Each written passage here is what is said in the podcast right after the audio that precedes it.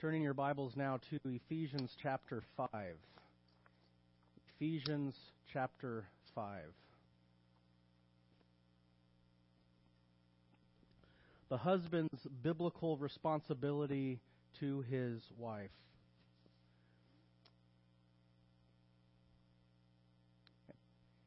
And the, the whole unit for this, for, for the husband at least, is chapter 5, verse 25 to 33. We're only going to do verses 25 to 27 today.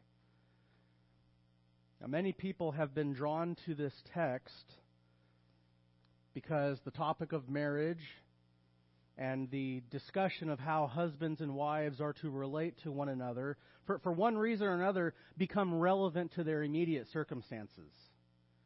I'll be flying out to Indiana in two weeks, officiating uh, Davis Alex' wedding, and that was going to be uh, uh, the plan was that was going to be the first time I would be teaching from Ephesians five. Well, here we are now, and we are not here because of a sermon series on marriage or because someone in the church is getting married. We are here because we are we have committed ourselves to a verse by verse exposition of Paul's epistle to the Ephesian church. And where we are in the letter helps set the precedent for this discussion on gender roles and responsibilities within the context of the marriage relationship.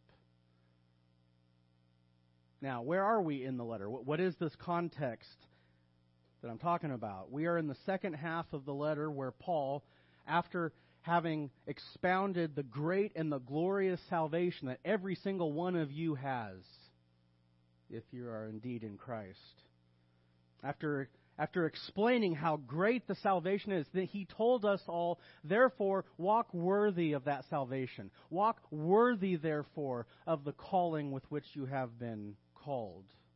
And ever since he charged us with that in four, chapter 4, verse 1, he's been explaining and elaborating what that worthy walk looks like.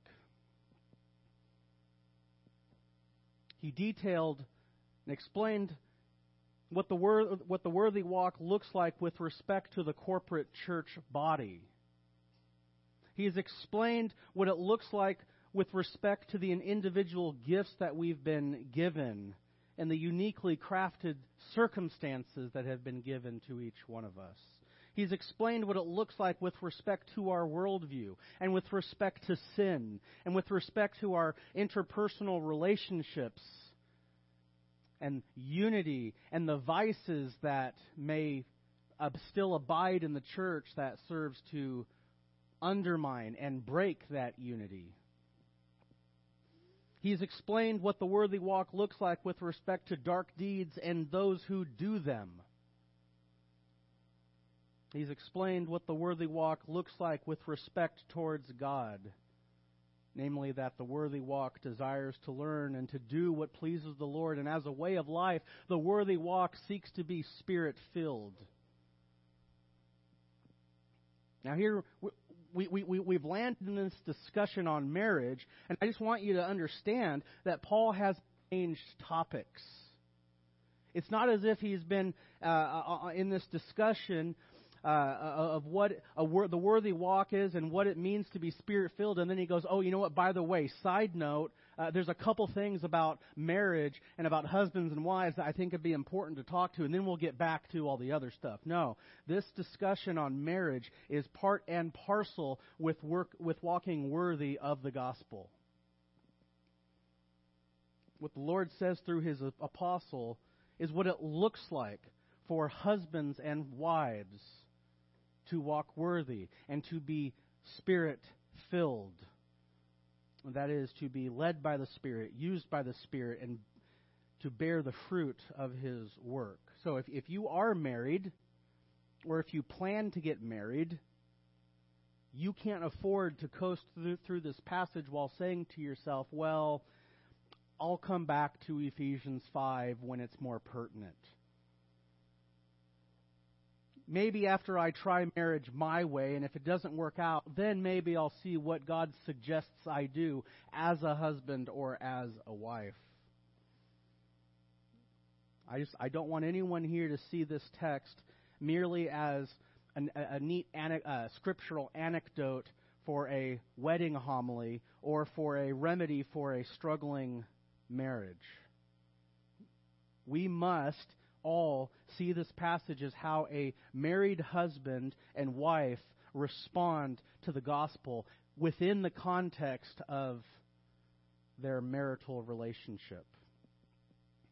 Now, wives, walk worthy of the gospel. Wives are spirit filled as they humbly and faithfully submit to the leadership of their own respective husbands. Husbands, for their part, walk worthy of the gospel and are spirit filled as they do this, as they love their wives. That is their biblical responsibility to love their wives. Husbands, as, as the head of your wife, as the God appointed leader of your family, of your spouse, of your marriage, as the God appointed leader of your fellow heir in the grace of life, your responsibility, your divinely appointed charge, that which is biblically expected of you, that which God will hold you accountable for, is that you love your wife. Love your wife. That is the call of God on your life to love the woman that He has given you, or that He will give you in the case of these three strapping young boys over here someday. Someday. A husband's godliness begins with and is intricately wound up with how he loves his wife. Now, love is one of the most abused words in the Bible. Love can mean a lot of different things to a lot of different people. And to help us think biblically and rightly on what the Lord would have us think about this, we, we are given four aspects of what a husband's love for his wife is supposed to look like in, in this passage. In verse 25, we will see that a husband's love for his wife is to be a sacrificing love a sacrificing love. In verses 26 to 27, it's a, it is to be a sanctifying love. And then verses 28 to 30, a self styled love. And then in the last several verses, a separating love. When the, the last two we'll get to next week. But let's read the whole, uh, just so that we see the, the whole picture. Verse 25 Husbands, Love your wives, just as Christ also loved the church and gave himself up for her, so that he might sanctify her, having cleansed her by the washing of water with the word, that he might present to him church in all her glory, having no spot or wrinkle or any such thing, but that she would be holy and blameless.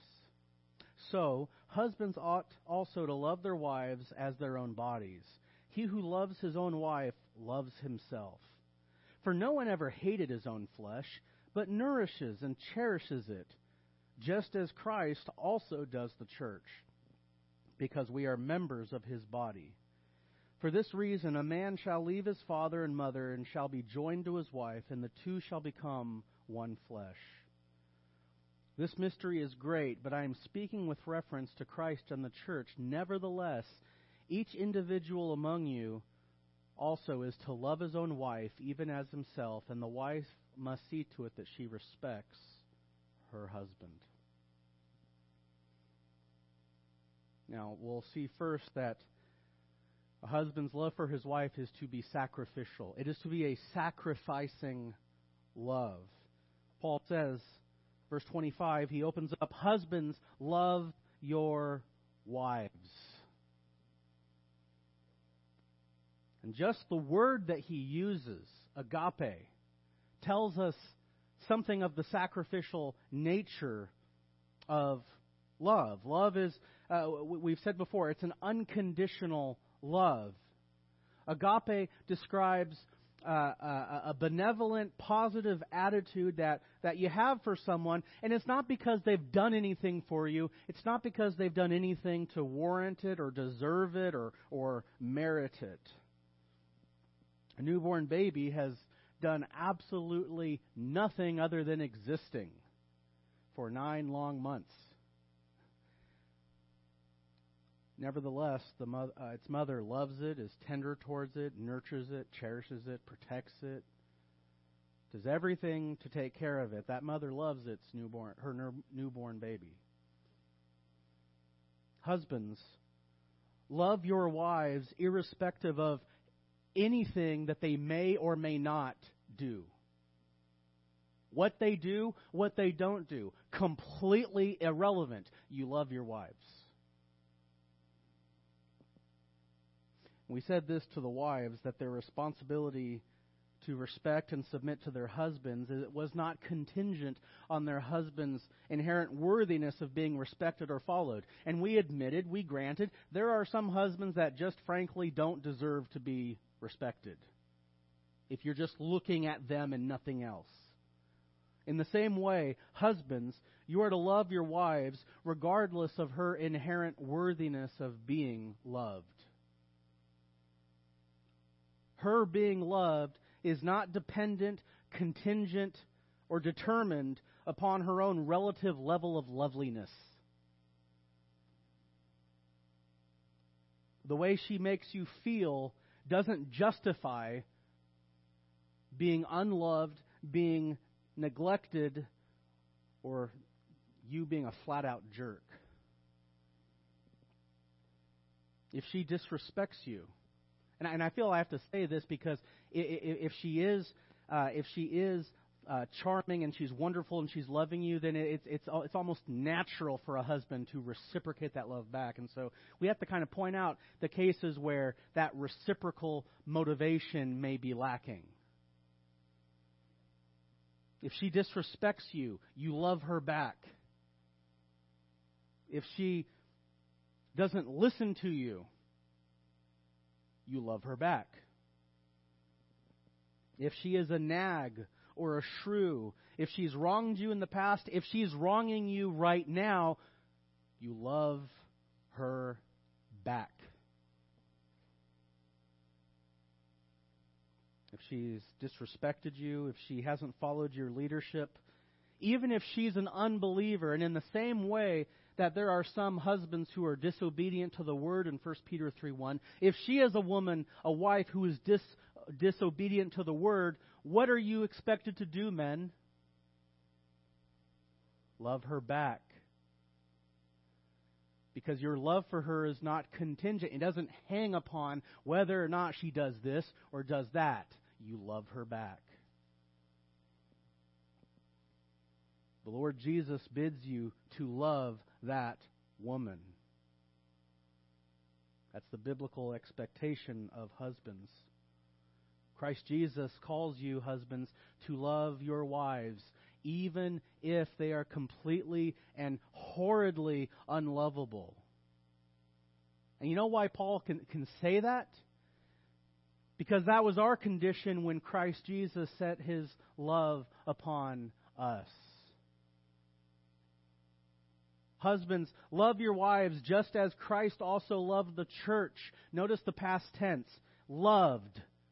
When did Christ in the past love the church? When did he give himself for the church? When did he serve her, lead her, instruct her? When did he provide for her? When did she heal her constituents? When did he show compassion on his people? When did he talk with them and show his love to people when they were yet sinners, when they were as yet quite unlovely,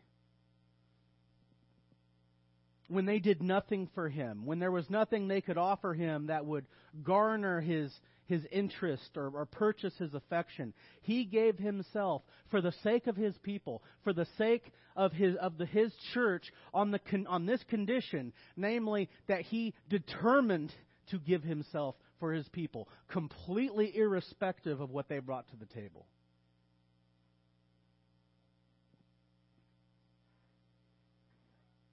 The love of Christ for his church, for me and for you and for all his saints, began with Christ. It began with him, not with us.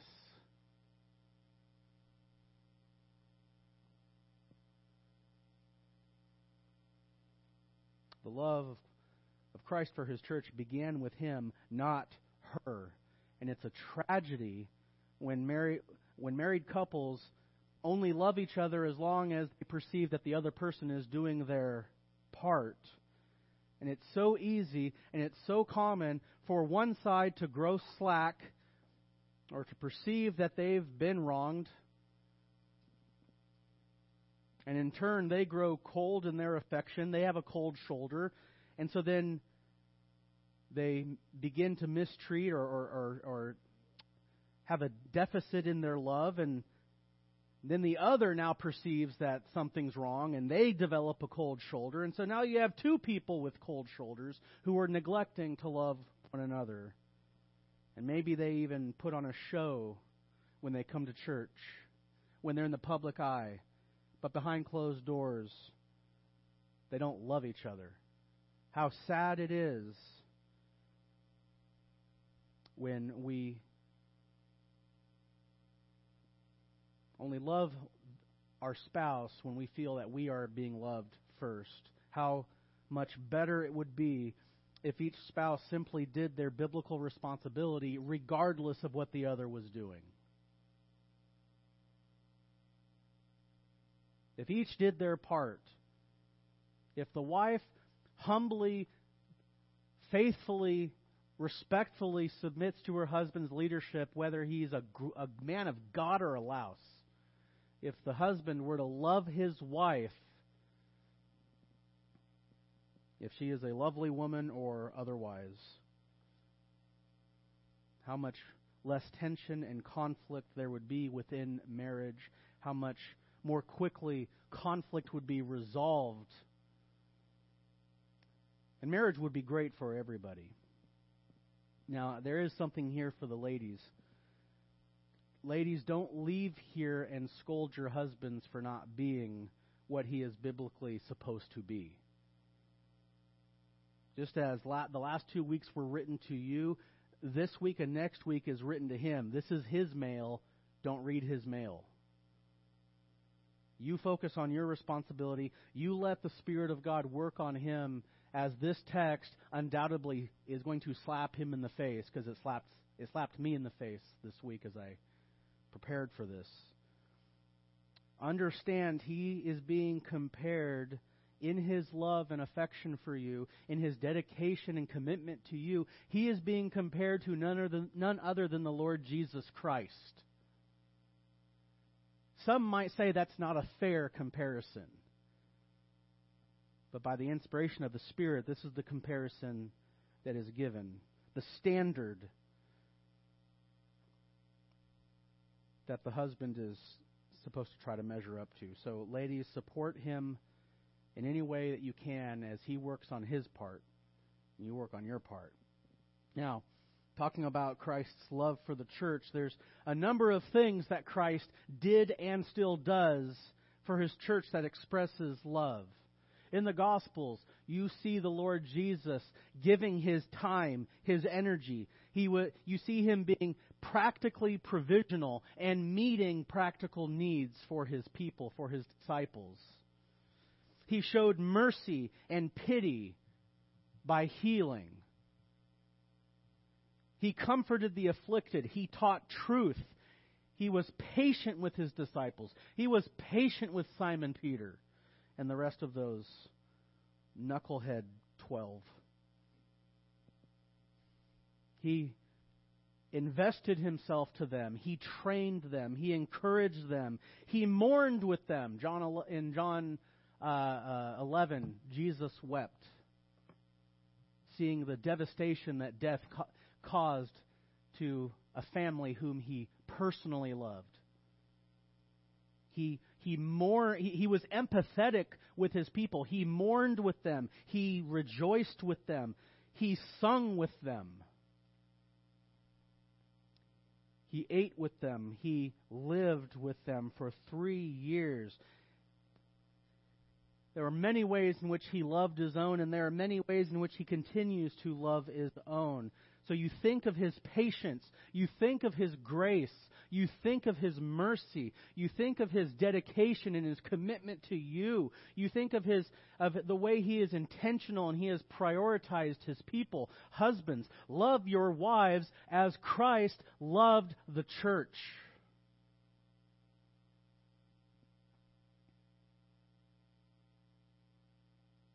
There's so many ways Christ loves and loved the church that we could draw upon, and Paul knows that, but he didn't bring up any of those things that I just mentioned. He makes a beeline for the ultimate expression of love. He says, Husbands, love your wife as Christ loved the church and gave himself up for her. Jesus said in John 15:13, "No greater love has anyone than this that he that one laid down his life for his friends." And it's one thing. It's it's admirable and and worthy of applause for someone to give to someone else of their time and their energy, to, to, to be benevolent, to, to loan someone your car, to, to give them lodging into your home and to show them hospitality, to counsel them through grief, to help them reconcile and resolve their problems. Those, those, all those things are great. It is something else altogether to die for someone. To lay your, your life down so that they may continue to live. And these are the these are the moments these are the moments that just impact us and they grip us. These are the highlights of, of the novels and the books and the movies when, when, when, when a hero makes a heroic last stand and he fights off the bad guys so that his compatriots, so that his companions, so that those whom he loves may escape with their lives. If you're a nerd and you read Lord of the Rings, or a common decent person and saw the movie, perhaps you were gripped with emotion when Gandalf the Grey, who is a Christ figure, by the way, when Gandalf held off the Balrog and struck the stone bridge at the co- so that he could take the Balrog out at the expense of his life. I know that that's a it's a it's a piece of fiction, but it's an image. It's it's gripping. It's powerful. The most incredible gesture of love in manner or intensity is that one laid down his life for others. Just as a side note, I know this is a completely different topic, but this is why I think it's important that we show our support for those who wear the badge and lay down their lives regularly for the sake of public safety. Different subject, I just wanted to say that. There is no greater love than that one lay down his life for others. And this is precisely what Christ Jesus did for, for you and for me. Romans 5 6 says this While we were still helpless, meaning there was nothing we could do to help ourselves, completely, irrevocably helpless. No, nothing in our hands, no solutions in sight. When we were in that situation, situation, Christ died for the ungodly. Christ died for you when you were ungodly. Think about this. He died for you when you were repugnant to his divine senses. He died for you. He showed love for you when you were not lovely. You were not innocent. You were not. I'm throwing myself in here. We were not innocent. We were not deep down inside good people. And it showed by the things that came out of our mouths. It showed by the, by the thoughts we had and the lusts we entertained and the things we coveted and the hate that we had for one another and the bitterness that we seethed in as we resented whatever lot had been entrusted to us. Do you ever wonder that if, if what happened to Job happened to you, do you ever wonder how long you would have lasted until you started complaining, until you had become bitter? Some of us complain when they run out of the ice cream at McDonald's. Some of us complain for, frankly, trite things. We are bitter for very foolish reasons. Christ loved you supremely so when you were not a lovely person. And in that state, he loved you and demonstrated this, this unconditional agape love so supremely by going to the cross that had your name on it, and by taking the place of divine judgment that was meant for you and for me. And he gave himself so that he might suffer death for people like us. Not because we had anything to bring to the table, because we didn't. We didn't. Romans 5 6. We were helpless. Helpless. He saw no value in us. He couldn't because we didn't have any. Isaiah, Isaiah says that even our righteous deeds are like filthy rags. We were helpless. No value. No potential. It wasn't because of any promise that we could make. It wasn't because of any contribution that we might uh, uh, make to sway his attentions toward us and gain his allegiance. So, here's where the comparison hits you in the face, husbands. Husbands, when you are tempted to be miffed at your wives, when she displeases you, even disrespects you, when in, in, when in any capacity or measure she falls short of what you would like her to be, when you're tempted to become angry and bitter at her and you are tempted to treat her in anything less than a committed, determined love for her, remember that when you were despicably and unlovely, uh, horribly unlovely, Christ loved you and he gave himself for you. Let that be your motivation to do what is right and to be like your Lord. When you were far worse than what you are tempted to think your wife might be towards you, when you were far worse, Christ loved you and he gave himself for you to the uttermost. The cross wasn't a prick on the finger. The cross for the Lord wasn't stubbing his toe. It was hours of agonizing pain as he was beaten and whipped and scorned and then nailed to a ragged plank of wood where he slowly suffocated, all while experiencing, and honestly, theologically, all that child's play compared to the righteous wrath being poured out on him for all the sins of his people in all time.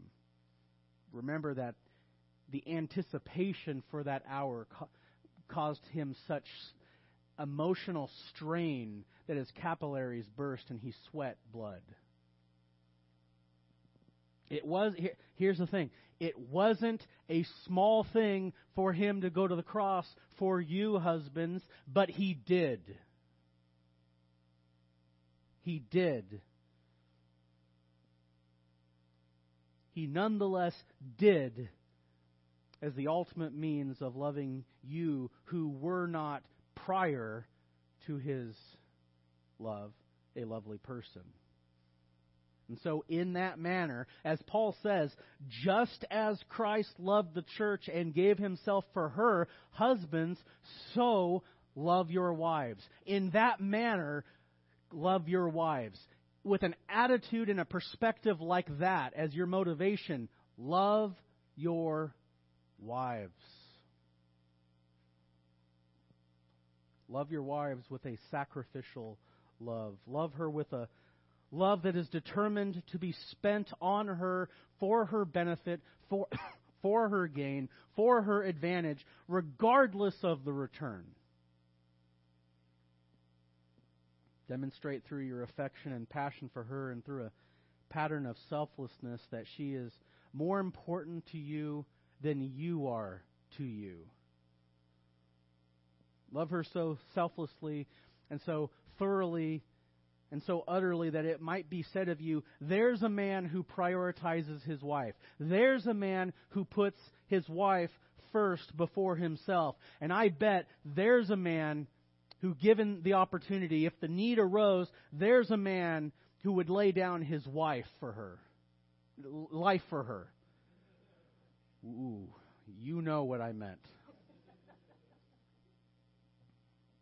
Love your wife with a sacrificial love. Secondly, biblical responsibility of the husband towards his wife is that he would love her with a sanctifying love. A sanctifying love.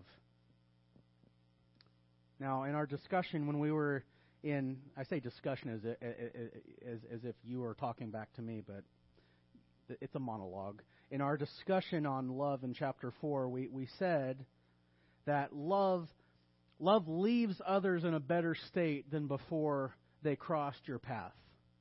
Love, agape love, inherently, it naturally gives. It's a giving thing. It's a contributing thing. It's a serving thing. Love gives. Love makes some kind of improvement in another person's life. Love serves. John 3:16 God so loved the world that he did what? What manner of action did God's love cause him to do? He gave. Love gives. Christ died for his church he gave himself for his church that she might become redeemed and saved.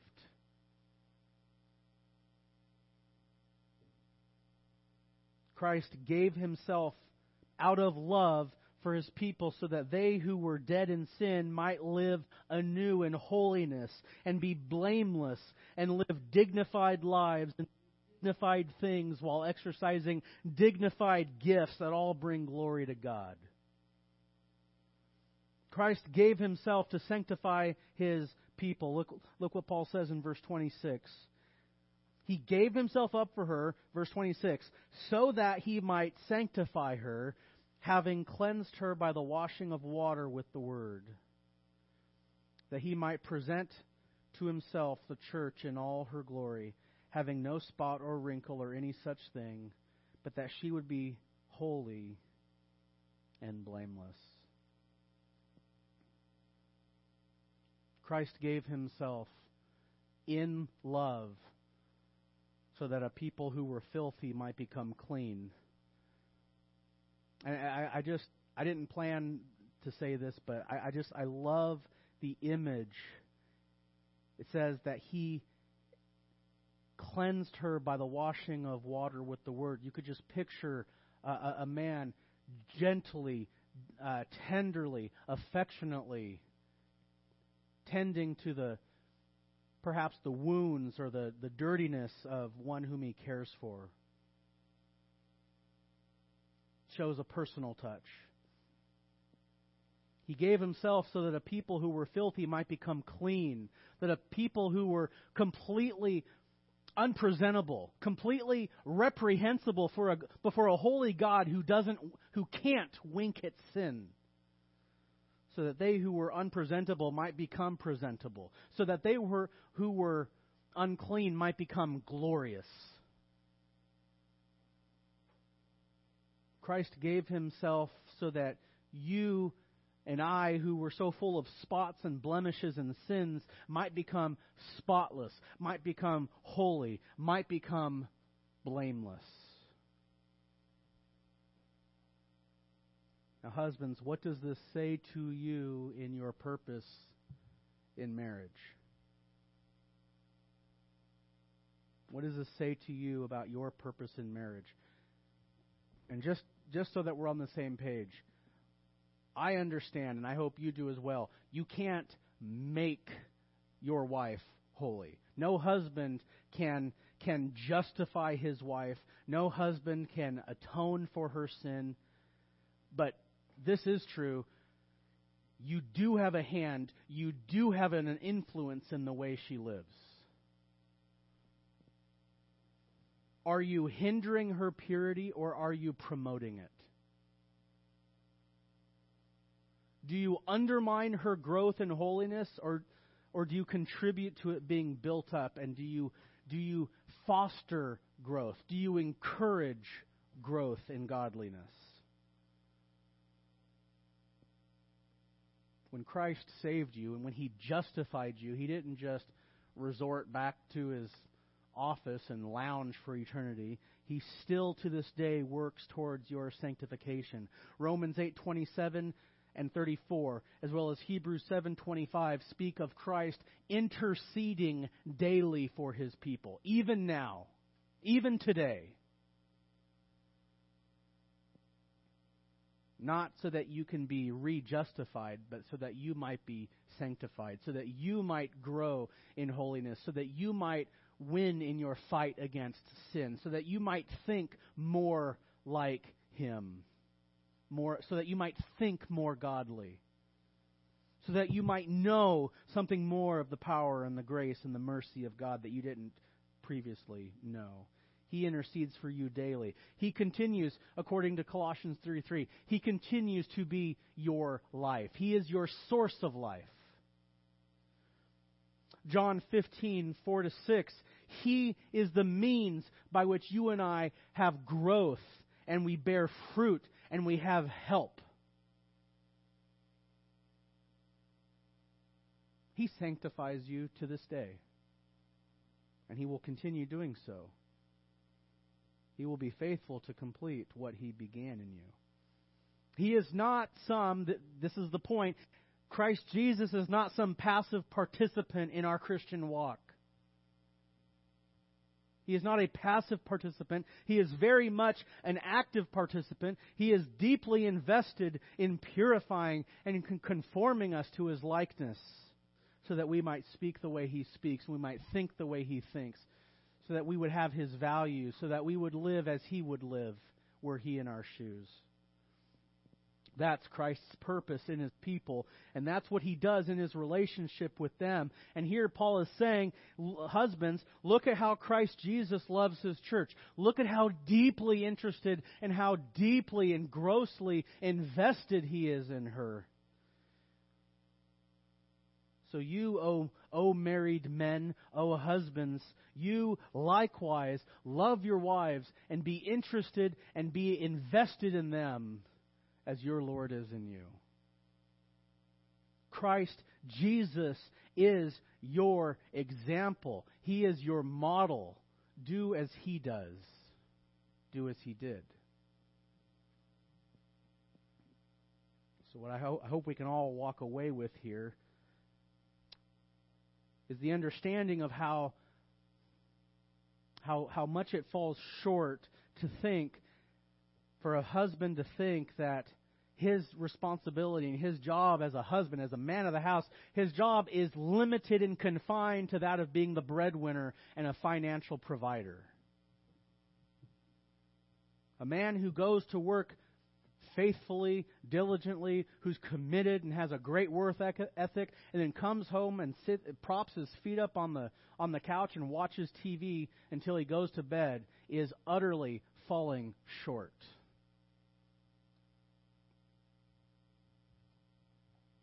Being the breadwinner, being a financial provider is good and important, but by comparison, by comparison, your wife's purity, men, and whether or not she is thriving or floundering when it comes to spiritual matters makes all those other even good things trite by comparison.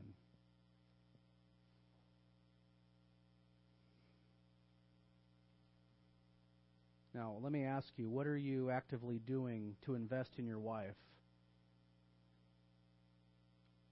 What are you doing to show her and to exercise upon her a sanctifying love? Are you actively investing in her and, and, and, and showering her with this sanctifying love? Are you, are you reading Scripture with her? Are you praying with her? Are you meditating upon the Scriptures with her? And for that matter, are, even by yourself, are you, are you a man of the book for your own sake? Are you a man of prayer for your own sake? And I ask you that because a woman, your, your wife, is going to have a lot harder time being motivated to do these things if she looks at her husband and he's not doing anything. She'll be a lot more encouraged and motivated to, to do so if she sees her husband leading by example. Now, there's a book that I read about three years ago called Spiritual Disciplines by, by Don Whitney. That book is worth its weight in gold. And just to show you how much I'm committed to this, if any man who comes to me and is willing to read that book, I will purchase it for him. He covers a he covers, I think nine or ten spiritual disciplines: prayer, reading scripture, meditating, fasting, using your gifts. It is an excellent book. So if you if you would uh, commit to reading that book, I will buy it for you. Come and see me. I, I make that offer as a, as a means of helping the men in this church lead by example for the sake of their families. What kind of spiritual environment have you established in your home? What is the, the spiritual what, what does the spiritual barometer say or the spiritual weather vane say in your home?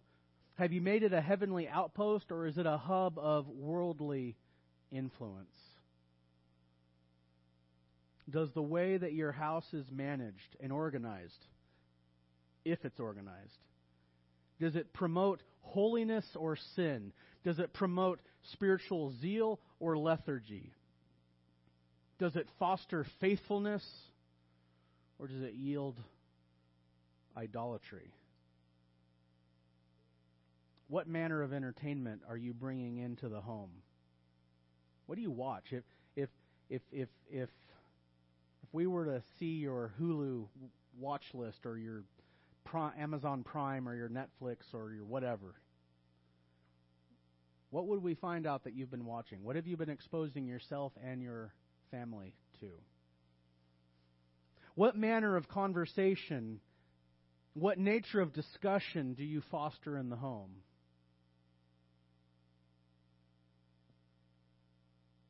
Are there things being said and heard in the home that sanctify your wife's mind? Or do those things violate her conscience? Do you actively do things? Do you speak to her in such a way? Or do you make requests or even demands upon her that violate her conscience?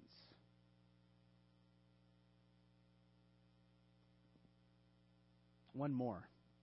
And, and men, I, I want to step on your toes because this, this, stepped on, this passage stepped on my toes. Do you lead by example when it comes to confessing your sins and asking for forgiveness when you've wronged your wife or your children? I'm the man of the house. I don't do that. You ought to. Do you model repentance? Because one way or the other, you're teaching your wife and you're teaching your children something You're teaching them whatever you model. You're teaching them whatever you example. And you're either teaching them by example to be proud and arrogant and that and to think that sin really isn't that big of a deal. And they'll think, well, if dad did it and it's not that big of a deal, then it's not that big of a deal if I do it. It's not a coincidence that after David sinned in, in 2 Samuel chapter 12 that you see horrible, horrible, horrible, despicable sin in the parts of his children, uh, his two sons, in the preceding, uh, uh, following chapters.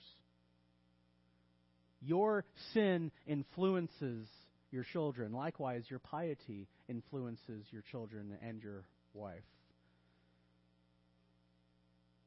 Are you teaching by example to be proud and arrogant and that sin isn't really a big deal? Or are you teaching by example to be humble and gentle and that love covers a multitude of sins and that grace reigns in the Christian home? What are you teaching? You're teaching one or the other. What, which one is it? Pastor said, your wife's spiritual growth should be a defining priority in the way that you order your life. And in the, in the way that you interact with her, and most certainly in the way that you pray for her. Men, love your wives with a sanctifying love. We'll cover the next two next week. Let's pray. Lord, as we are transitioning into communion, this is uh, certainly a time for the men in this church to see, to, to feel guilt and perhaps shame for how much they neglect to fulfill their biblical responsibilities. So as we approach the table, convict them in their hearts that grace abounds and that love covers a multitude of sins, and that today is the day to begin walking in the pattern that you set and to love their wives just as you loved your church. Amen.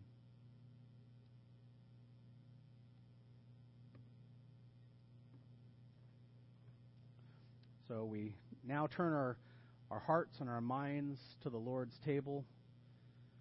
This is a time, as I just said, where we are, we are mindful that we are not here because of our ethnic tradition or our cultural tradition. We are not here. I mean, some of us may practically be here because mom and dad brought us here, but as Christians, we are not Christians because mom and dad were Christians.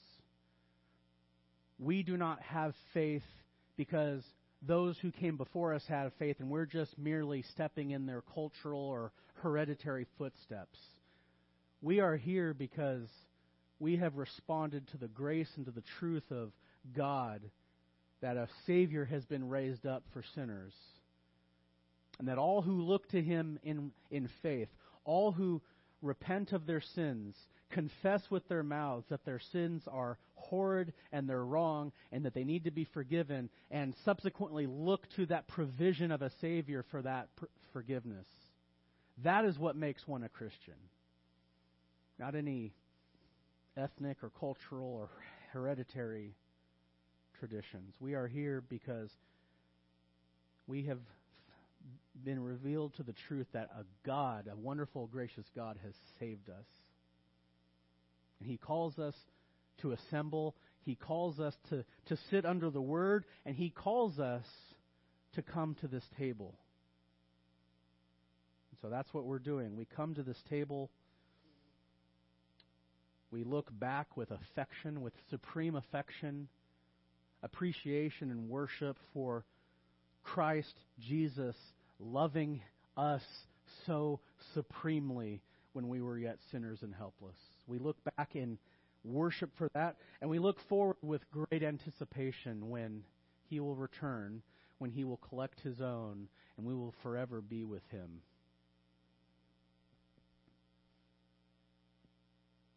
While the elements are being passed, consider that Scripture gives a warning, a stern warning for those who are not right, for those who would treat these elements as trite.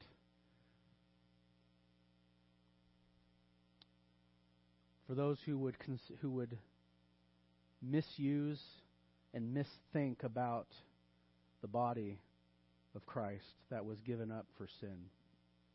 If your heart is not right in that matter, and if you need to be reconciled either to Christ for the first time or you need to be reconciled to other another believer, consider letting the elements pass. And if you are a Christian and your heart is right, then use this occasion, worship your Lord. Show him your gratitude, show him your thanks. He he loved you so much and he loves you still to this day so much. Again, it it's it's I mean the sun's kind of coming out right now. It's still kind of gloomy, but Sunday service is always the best day. It is always the brightest, and it is, it is always the most cheerfulest day of the seven. So now we now invite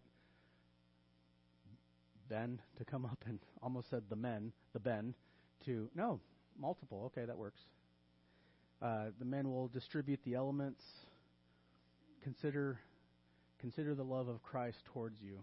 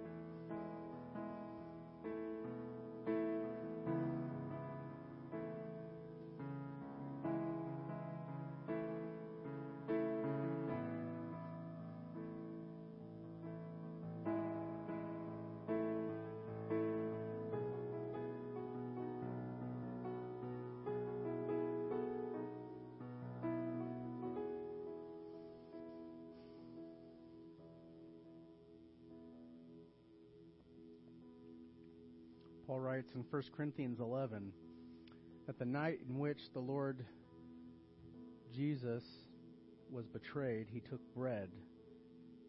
And when he had given thanks, he broke it and said, This is my body, which is for you. Do this in remembrance of me.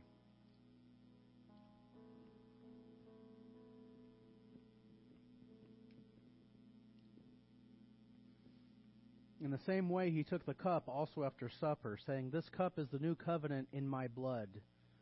Do this as often as you drink it in remembrance of me. For as often as you eat this bread and drink this cup, you proclaim the Lord's death until he comes.